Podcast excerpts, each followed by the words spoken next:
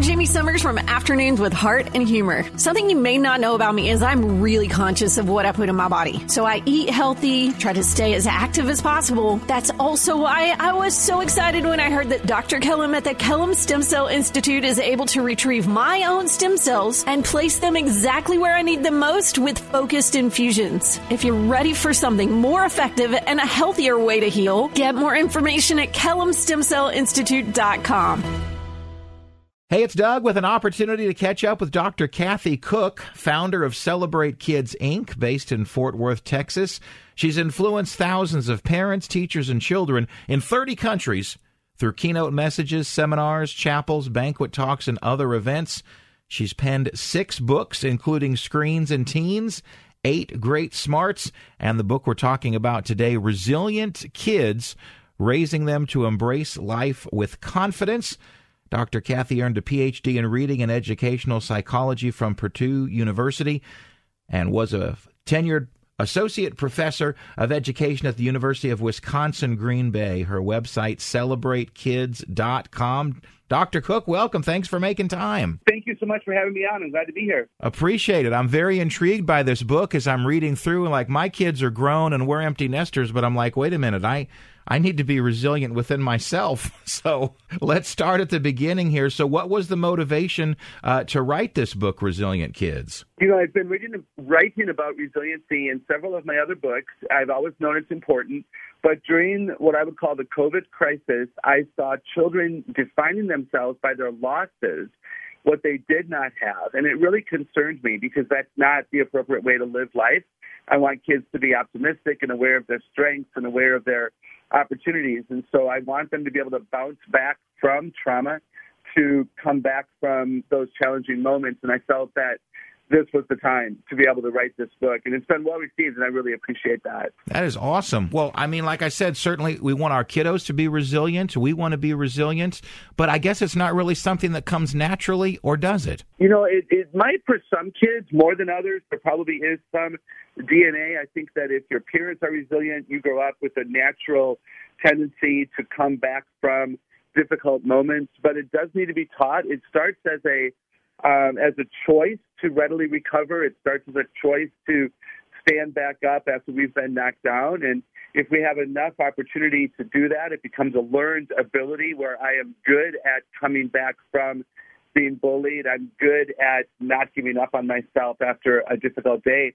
And then uh, ultimately it becomes a part of our character. And that's what we want, where kids and adults define themselves as resilient. I come back from difficulties. I don't sit down in my valleys. Well, I love this quote of yours resilient people do not let problems and challenges control them. Can you unpack that a little bit along with uh, your definition of resiliency and the different types of resiliencies? Yeah, I appreciate that. So, yeah, resilient people know that learning will be a struggle at times. They understand they might be cut from a soccer team. They understand they might not get you know, first chair flute in a band.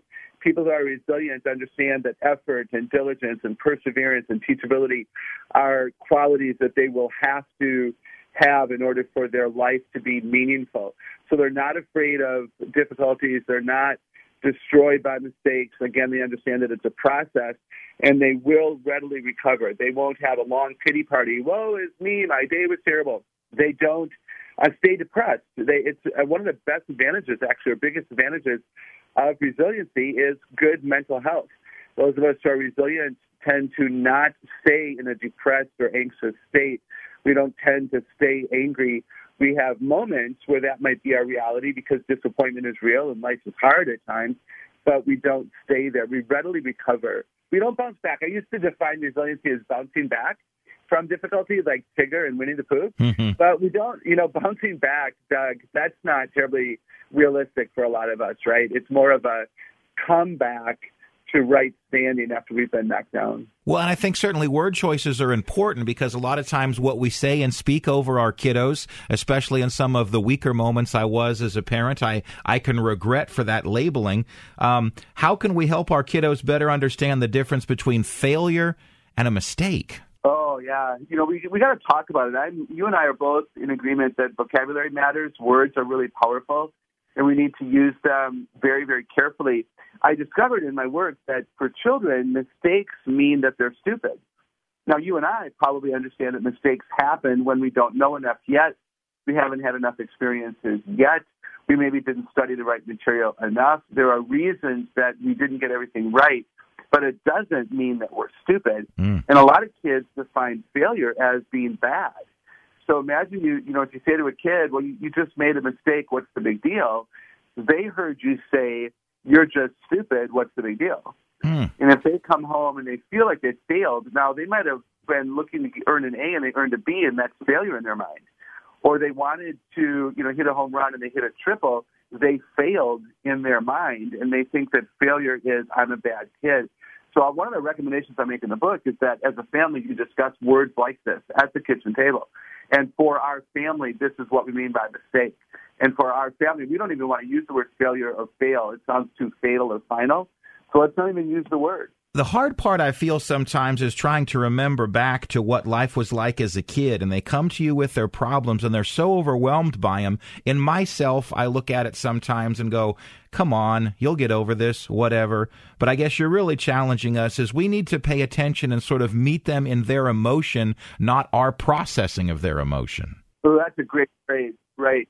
Feel their pain. One of the things I write about is that we have to feel their pain before we try to help them solve the problem. Mm. Uh, this has been universally true. If children, this is true for adults as well, if we don't feel like someone has felt us in our time of need and all we come to with all we come to them with our solutions, they really won't care.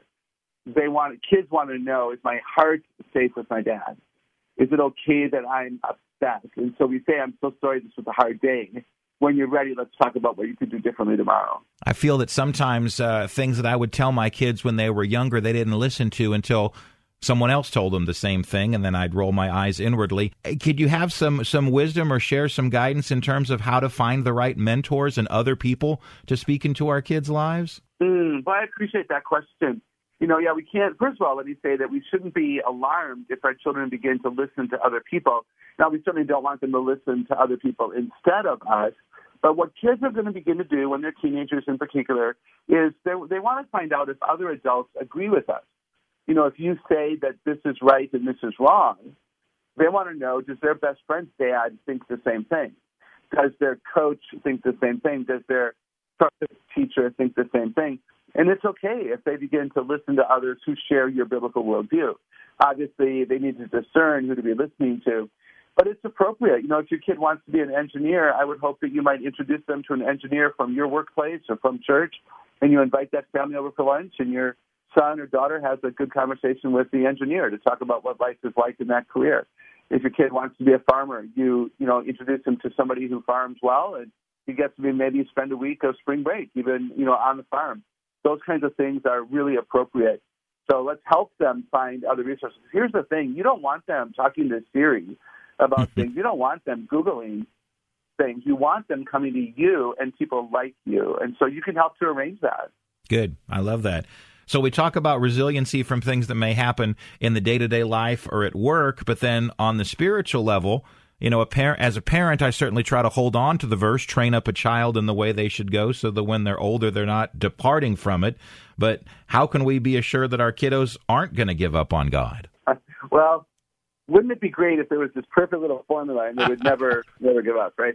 Uh, you know, there's there's no assurance, I guess, of that. I, I think what we expose them to is really important. You know, good Christian radio in the home, obviously reading the Bible on more than a Sunday morning, showing them that God's ways and God's will uh, are really important to us. Praying not just at a meal to bless our food, but praying because it's an ongoing conversation with our best friend. I think one of the most important things to do for spiritual resiliency is to train up our children to understand that it's our relationship with the God of the Bible that matters the most. We don't do what we do as an obligation. We don't do what we do to check it off the list and feel like we've done a good job today.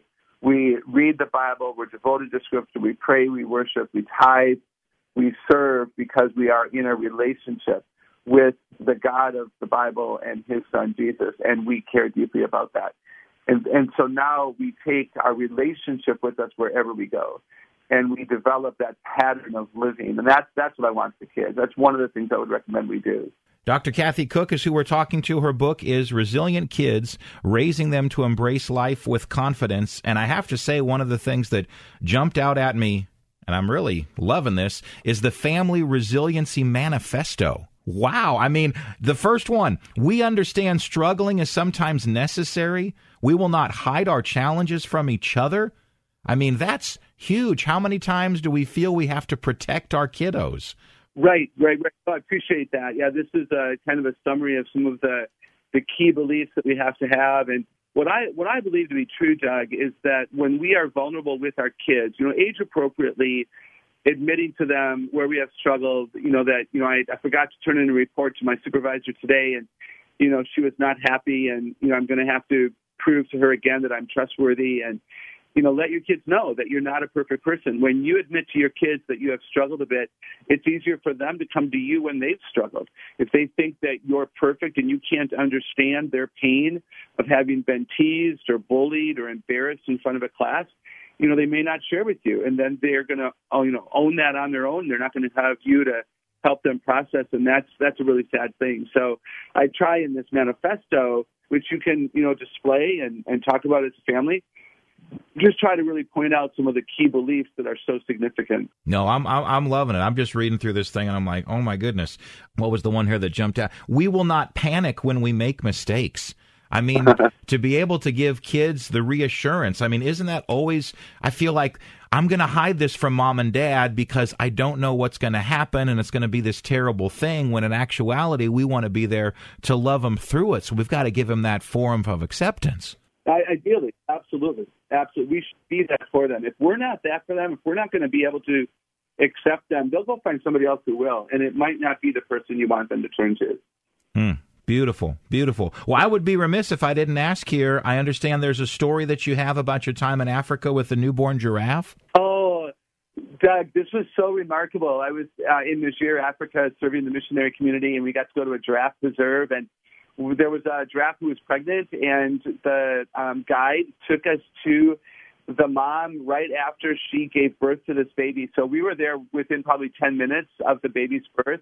We weren't allowed to be there when the baby, she wouldn't have dropped the baby if we were watching, we were told. It was amazing. Um, the baby was, you know, six feet tall if it would have been able to stand up but it was trying to stand up. The mother was standing over the baby, you know, just gigantic, beautiful mother and the baby was camouflaged on the ground and desperately trying to raise its neck. It knew it needed to raise its neck, stand, and nurse. Like it's amazing what God does with mm. His creativity and His creation. And so it would raise its neck just up a few feet, and then it would flop back down. And then it would try again, and then it would flop back on the other side like a piece of spaghetti. It was so funny. It had no muscle tone at all. But what was so intriguing to me was that the mother never helped. The mother was protecting. The mother was was there. Every once in a while, the mother would bend down and with its very long tongue lick off some of the fluid that was still on the baby and some of the junk. I would use that word that was there.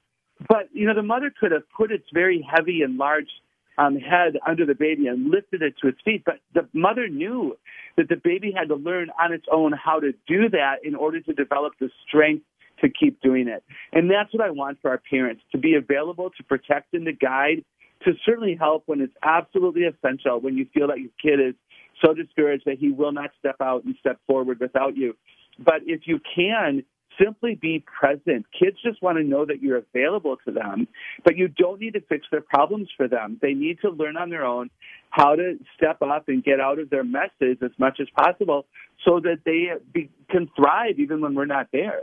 I'm Jamie Summers from Afternoons with Heart and Humor. Something you may not know about me is I'm really conscious of what I put in my body. So I eat healthy, try to stay as active as possible. That's also why I was so excited when I heard that Dr. Kellum at the Kellum Stem Cell Institute is able to retrieve my own stem cells and place them exactly where I need them most with focused infusions. If you're ready for something more effective and a healthier way to heal, get more information at kellumstemcellinstitute.com.